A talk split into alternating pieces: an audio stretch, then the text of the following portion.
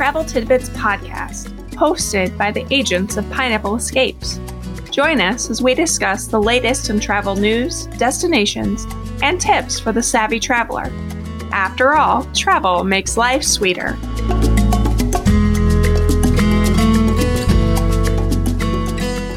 Good morning. My name is Jennifer Stoll. I am a travel agent with a group of Pineapple Escapes. Today, my podcast will be about Run Disney. Run Disney is an event that is sponsored several times during the year by Walt Disney World. I'm going to focus on the Run Disney events that take place in Orlando because as of this moment, I have not participated in events at Disneyland, nor do I know for sure if they do offer the same events as the Orlando place. I joined Run Disney in the events probably about eight years ago. They have several running events that happen over several weekends during the year, and they are super popular. The first one that comes up in November is called the Wine and Dine Half Marathon Weekend. The second event happens the 1st of January, which is a full marathon weekend. The Princess Weekend happens over a weekend the end of February. And this year, they're having a surprise topic spring weekend that right now I am not sure exactly what they're going to use for their theme. The spring event used to be a theme of Star Wars, and Disney World has decided to change the theme. So I'm anxiously awaiting to see what that's about. Run Disney is something that you need to prepare for if you want to be in one of their events. Bibs, of course, that you have to have to race go on sale very early, up to six months before each event. For example, when I am doing the Princess Run the end of February, the bibs to participate in those races go on sale typically mid July. And there's no doubt that the bibs sell out for each race.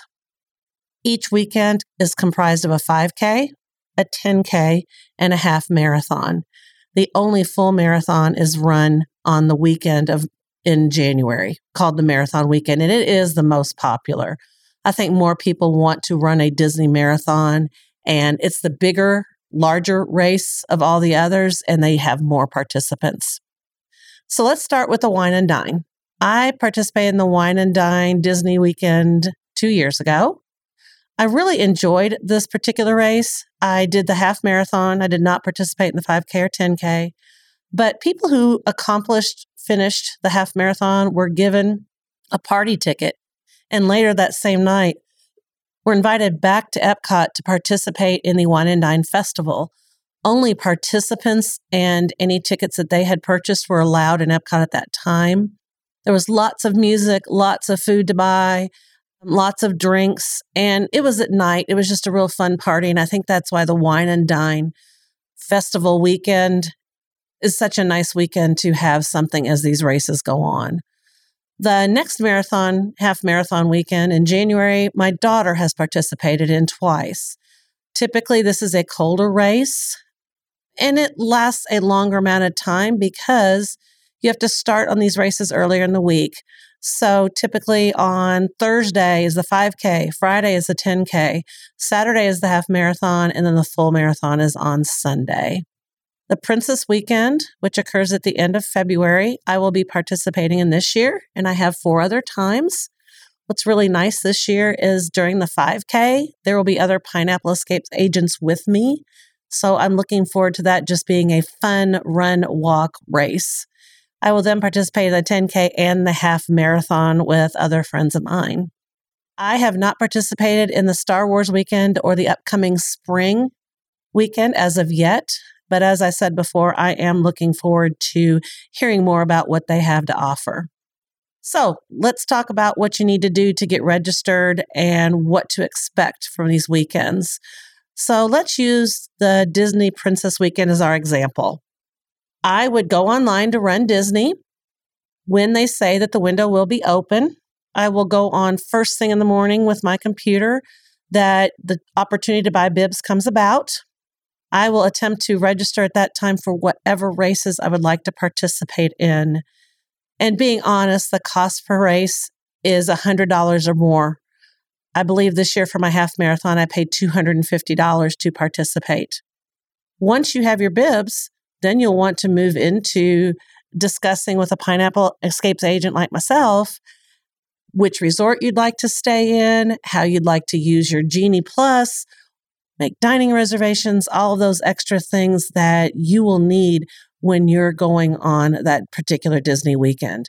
And since they are so popular, things do fill up very, very quickly. Something else to keep in mind there is a time limit on each race. The participants are expected to do at least a 16 minute mile, walking or running. They have a set of ladies called the Balloon Ladies. The Balloon Ladies are at the end of each race, and they are encouraging the people in the back to keep their speed up, to continue. They're just really encouraging ladies, and they call them Balloon Ladies because they actually do carry balloons. Unfortunately, they're also the ones that, if you aren't keeping up with that 16 minute pace, they do have to ask you to exit off the route. And then a bus or a shuttle type vehicle will take you to the finish line. So it's very, eh, very important that you know going into this that you must keep up a 16 minute pace. Something else to keep in mind when the weekend does come about, you must be there previous or prior to your race, at least a day before, to attend the expo. The expo is always held at the ESPN sports area. This is where you pick up your bibs, and they have tons of Run Disney merchandise for you to purchase. As you walk in the door, it's pretty overwhelming to see the amount of Disney shirts, sweats, candles. I know it sounds like a strange one, bracelets, purses. It's just a super overwhelming area for you to purchase lots of Run Disney, get your bibs, and just kind of enjoy yourself before your races start. Your bibs cannot be picked up by anyone else, and the bibs are also non refundable unless the race itself has been canceled. So, in essence, that is the event sponsored by Run Disney. I think part of the reason I like the events is I enjoy each mile there's a Disney character available for you to take a picture with. I also enjoy that they provide you with plenty of water, plenty of Gatorade, tons of first aid stations are available if you have a problem. And each race offers something a little different in terms of a medal. Um, the Princess Weekend, of course, offers princess medals with its theme each year. My favorite one so far has been the Cinderella medal. I think another reason I enjoy it so much is the people who are doing the races are genuinely happy. And if you happen to be by yourself, you have tons of people to talk to or willing to share your experiences. Lots of people dress up. And I just think it's really neat to see all those people finish um, and they do take, of course, a picture at the finish line uh, for you to keep for one of your your memories. So, in essence, I encourage you as a walker, as a runner, to gather some more information on these Run Disney events. I would be happy to speak with you, talk with you, schedule a race, anything that I can do to help you out through Pineapple Escapes to make your Run Disney event um, a special one for you, for your friends, and even for your family.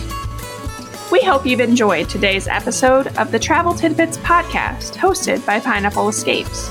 Travel makes life sweeter. Let the experts help you plan a vacation with lasting memories. We'd love to help you plan your next vacation and have you join our community. You can find us on the web at www.pineappleescapes.com and on Facebook and Instagram at Pineapple Escapes.